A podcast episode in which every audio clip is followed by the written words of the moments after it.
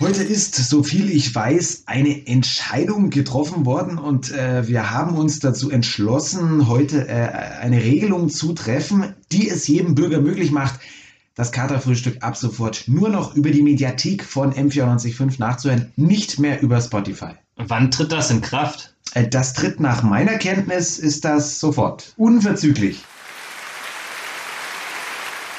Und warum, wenn man fragen darf?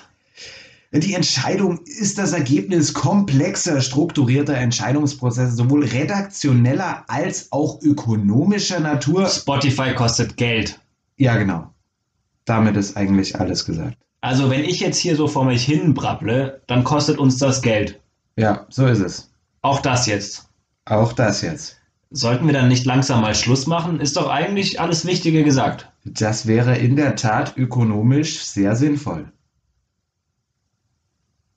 Du bist ja immer noch da. Ja, du doch auch. Kein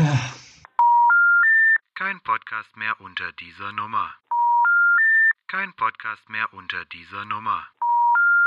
Kein Podcast mehr unter dieser Nummer.